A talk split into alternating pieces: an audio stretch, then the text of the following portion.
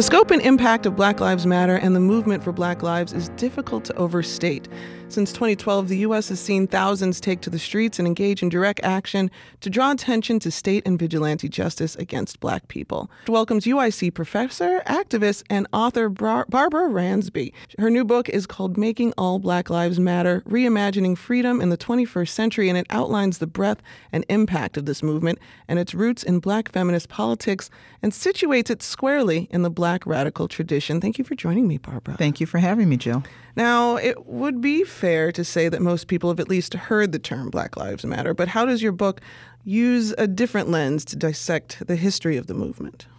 Well, I'm a historian by training, so I always ask what came before. Um, so I try to situate uh, Black Lives Matter and the movement for Black Lives, and I can make the distinction between the two in a minute. Uh, but I try to situate it in a historical context. You know, movements don't just drop out of the sky, right? So um, so there were protests, some of which were spontaneous, but it was a cumulative uh, sense of outrage uh, about police killings in black communities. But it was really informed by a set of black feminist uh, practices and organizations like INCITE, Women of Color Against Violence, um, critical resistance, which Angela Davis was very involved in, which foregrounded this idea of a prison industrial complex. Uh, long before Michelle Alexander was was writing eloquently about this, uh, these feminist organizers were talking about prisons and police as critical issues in Black communities. So, so I situated in that historical context, and then I interview a lot of the young people, uh, many of them women, many of them queer, many of them uh, feminist, who have been the leaders and have really deepened and widened the reach uh, of some of the protests that occurred around you know the deaths of Mike Brown and Ferguson and and others across the country. I do want to talk about the difference between Black Lives Matter and the movement for Black Lives because I think a lot of folks may use the terms interchangeably, and that's not exactly right, is it? No, it's not. Uh, so uh, Black Lives Matter. I think people know a lot of people know the genealogy of, of the of the hashtag three uh, women activists, Alicia Garza, Opal Tometi, um, and uh, Patrisse Khan-Cullors, came up with it in response to the Zimmerman, uh, the Zimmerman verdict after uh, Trayvon Martin's murder. Zimmerman, Zimmerman was found innocent. Um, many people were outraged. It was such a blatant uh, example of vigilante violence and so forth. So Alicia Garza um, uh, you know, wrote that term and then they turned it into a social media platform. It really took off uh, a year later when uh, Mike Brown was murdered in Ferguson, Missouri. Protests uh, ca- uh, captured national attention, uh, and then that term became the rubric under which people rallied, protested, violated curfew, uh, et cetera. Now, um, it, it evolved into an organization called the Black Lives Matter Global Network, but Black Lives Matter Global Network is one organization within a larger sort of constellation or landscape, if you will, mm-hmm. of other organizations. And most of them operate now under a coalition called the Movement for Black Lives, which includes Black Youth Project 100 mm-hmm. and just a myriad of local uh, organizations who have organized uh, protests around police violence in their own cities. You're listening to Vocalo. I'm Jill Hopkins. Joining me in the studio, author of Making All Black Lives Matter Reimagining Freedom in the 21st Century, Dr. Barbara Ransby. I want to talk about the references in the book uh, about the black feminist and the LGBTQ community activists. That, uh, that's something that some folks may not associate with Black Lives Matter. Can you tell us the influences and how they are used in mm-hmm. your book? Absolutely. Well, one of the things I argue is that um, this movement intervened uh, in the Black freedom movement in some important ways. And one was to uh, disrupt or challenge the concept of the politics of respectability.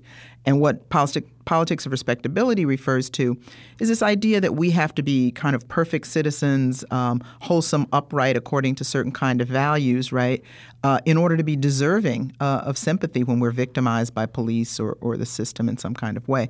And so they're rejecting those politics of respectability in the context of that, they're also rejecting uh, notions of gender conformity, right? Many of the young people who uh, have been in the forefront of this movement, Charlene Carruthers from here in Chicago, um, Alicia Garza and uh, Patrisse Khan-Cullors, um, Darnell Moore, many people around the country, uh, uh, Brittany Ferrell from Ferguson, um, have have also come out as queer, have either already been out as queer or um, you know have made uh, a public point of that And they're really saying we don't have to conform to certain notions of leadership or respectability mm-hmm. in order to be at the forefront of this movement. And we're going to bring our full selves into it, right? So, as a historian, I'm familiar, and many people are, with the story of Bayard Rustin uh, in the 1950s and 60s, who advised Dr. King, was instrumental in organizing the March on Washington, et cetera, was a gay man, but was very much pushed into the closet because. Um, a lot of leaders felt like he didn't portray a certain kind of image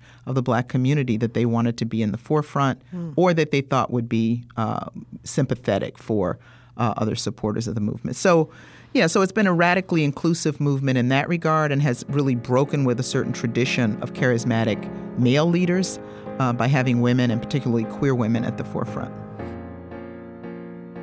We're here with UIC history professor Barbara Ransby discussing her new book, Making Black Lives Matter, which breaks down the deep lineage of the Black Lives Matter movement and how it connects to the civil rights era and other activism of the past, both here in Chicago and around the country.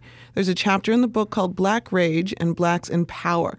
And you mentioned that if rage is channeled and mobilized, collective rage can be simple the refusal to tolerate the intolerable. Can you elaborate on that for us? Sure. Um, you know, I think uh, so often we we celebrate civil discourse. And of course, we'd all rather be civil than screaming at each other, right? But there is a certain injustice in asking people to swallow and be polite in the face of um, violent repression, violent oppression. And so sometimes, you know, screaming truth to power, uh, sometimes going in the streets and re- refusing to behave politely or, or even legally, you know, is, is a valid form of protest. I mean, when you think of the civil rights movement, uh, people stress Dr. King as a proponent of nonviolence, which of course he was, but he was also a proponent of direct action. He was breaking the law. He went to jail. So, um, so I'm talking about rage in that context, and people were really uh, saying enough is enough around police violence and the lack of accountability. The other part of that that chapter also talks about holding black elected officials accountable. Mm. That um, you know it's significant that this movement emerges uh, under the tenure of the first black president. Historic, right? So, so you have black people in the street protesting racism. Uh, when we've already, you know, quote unquote, won, uh, you know, it, in terms of having a black man in the oh, White we House. We're in a post-racial society. Well, that's exactly what I try to debunk, and they try to try to debunk. You know that you can have individuals from, you know, Clarence Thomas to mayors who don't uh, enforce, uh, you know, proper police conduct that are actually perpetuating and a part of a, you know systemic racism, even though they themselves are phenotypically black people. And so I think it was very sophisticated of young activists to say, you know, we don't care in Baltimore, you know, when Freddie Gray uh, is murdered, you know, dies in police custody. You know, we don't care that that the mayor is black. We still feel this is an example of racism because it's a pattern. We see it all the time. Our lives are devalued, and we're going to hold people in charge accountable, whatever color they are. There are many themes in your book, one of which is the reassertion of politicized black identity. Help me unpack that. Yeah, I mean, I think it goes back to this question of post-racialism a little bit. Mm-hmm. Um, that uh, you know, the scenario is, you know, the civil rights movement ended uh, legal racism, legal segregation in this country, um, and therefore we can, you know, all just see each other as individuals. We can be uh, colorblind. And you know what what these young activists said is no, we see in our you know with our own eyes every day in our lives in our communities examples of specifically anti-black racism, and we're going to call it out uh, from the overwhelming representation of black bodies in the prison system. Uh, to the um, underfunding of schools in black communities, to police harassment uh, on the street, disproportionately uh, black people. So um, so that pattern constitutes uh, an example of anti-black racism. Um, and and Charlene Carruthers' new book, Unapologetic, is you know builds off of one of the slogans of the movement, mm-hmm. unapologetically black. So they weren't going to say, oh, this is just an example of injustice, some sort of generic injustice. They were naming the pattern, which of course is deeply rooted in the history of white supremacy uh, in this country. I'm Jill Hopkins. This is Vocalo. Joining me in the studio is Dr. Barbara Ransby, author of Making All Black Lives Matter.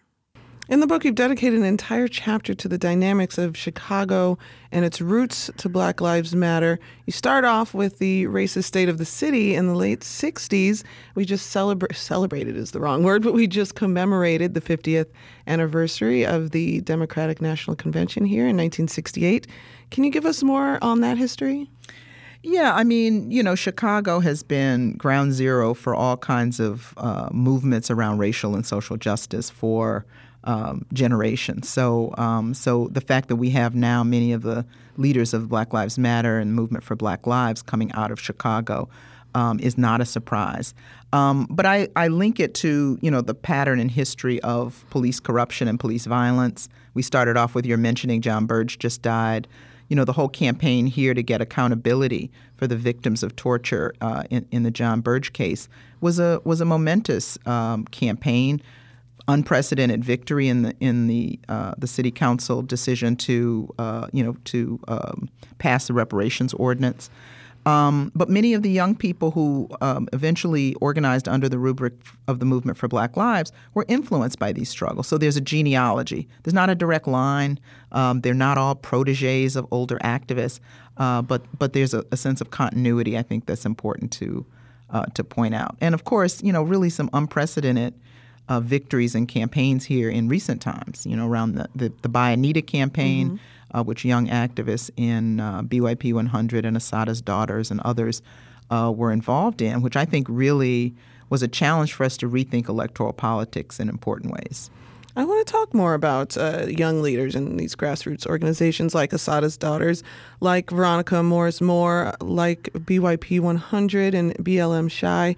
Can you talk about the traction from the community collaboration in the city and its effect moving forward to equity and equality? There are a number of organizations, each of them populated by uh, passionate, smart, committed uh, young people. I think that's the most hopeful part of the story.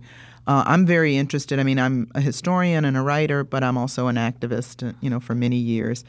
And um, I've worked recently with a coalition called the R3 Coalition Resist, Reimagine, Rebuild Chicago, which is where I come into regular contact with a lot of these young activists. And um, I'm seeing them work across organizational lines, I'm seeing them work across uh, neighborhood divides. And I think that's also, you know, a really hopeful, um, a hopeful sign. You know, people like, um, uh, Aislinn uh, Pulley, who I quote in the book, uh, Paige May, um, uh, many of them uh, who have done enormous work here in Chicago, uh, Janae Bonsu.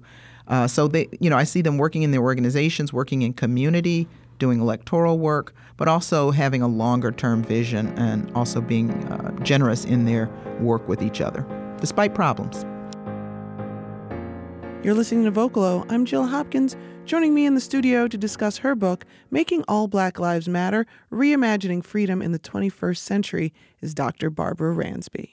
Now, I have to ask the, the question, Professor Ransby why do Black Lives Matter? And why does it matter that we know that they matter in 2018? Well, you know, I mean, there's sometimes controversy about the use of that term. Some people say, uh, well, black people shouldn't have to say to the world that we matter. Um, and people say, well, when you say Black Lives Matter as a uh, emphatic statement, it's untrue. And of course, that's part of the point. Um, but of course, you know, black people have been a part of this country in uh, such cru- crucial ways from the times that, that our ancestors were enslaved and contributed free labor to the building of this country, to all kinds of cultural contributions, et cetera. So, I mean, that alone, one shouldn't even have to, to lay out why one is deserving of humanity, right? Uh, recognition. Um, so, so all of those reasons, but of course, the history of this country is a history of white supremacist policies that uh, ended in law not that long ago and still have not ended in practice. And so, uh, when we see today uh, what, what many people call racial capitalism, which is uh, ways in which the economy particularly is particularly harsh and particularly um, uh, intense and experience for uh, African Americans who are disproportionately impoverished, disproportionately in prison, um, disproportionately lost homes in the recession, et cetera. When we look at those patterns, we have to understand the racist history on which that rests. And so to say Black Lives Matter is to foreground that. It's certainly not to say other lives don't matter, uh, but it's to foreground that reality uh, and the pattern uh, that has suggested that some lives matter more than others. We've been talking with Professor Barbara Ransby about the themes in her book, Making Black Lives Matter. Barbara, thank you so much for joining me today. Thank you for having me, Jill.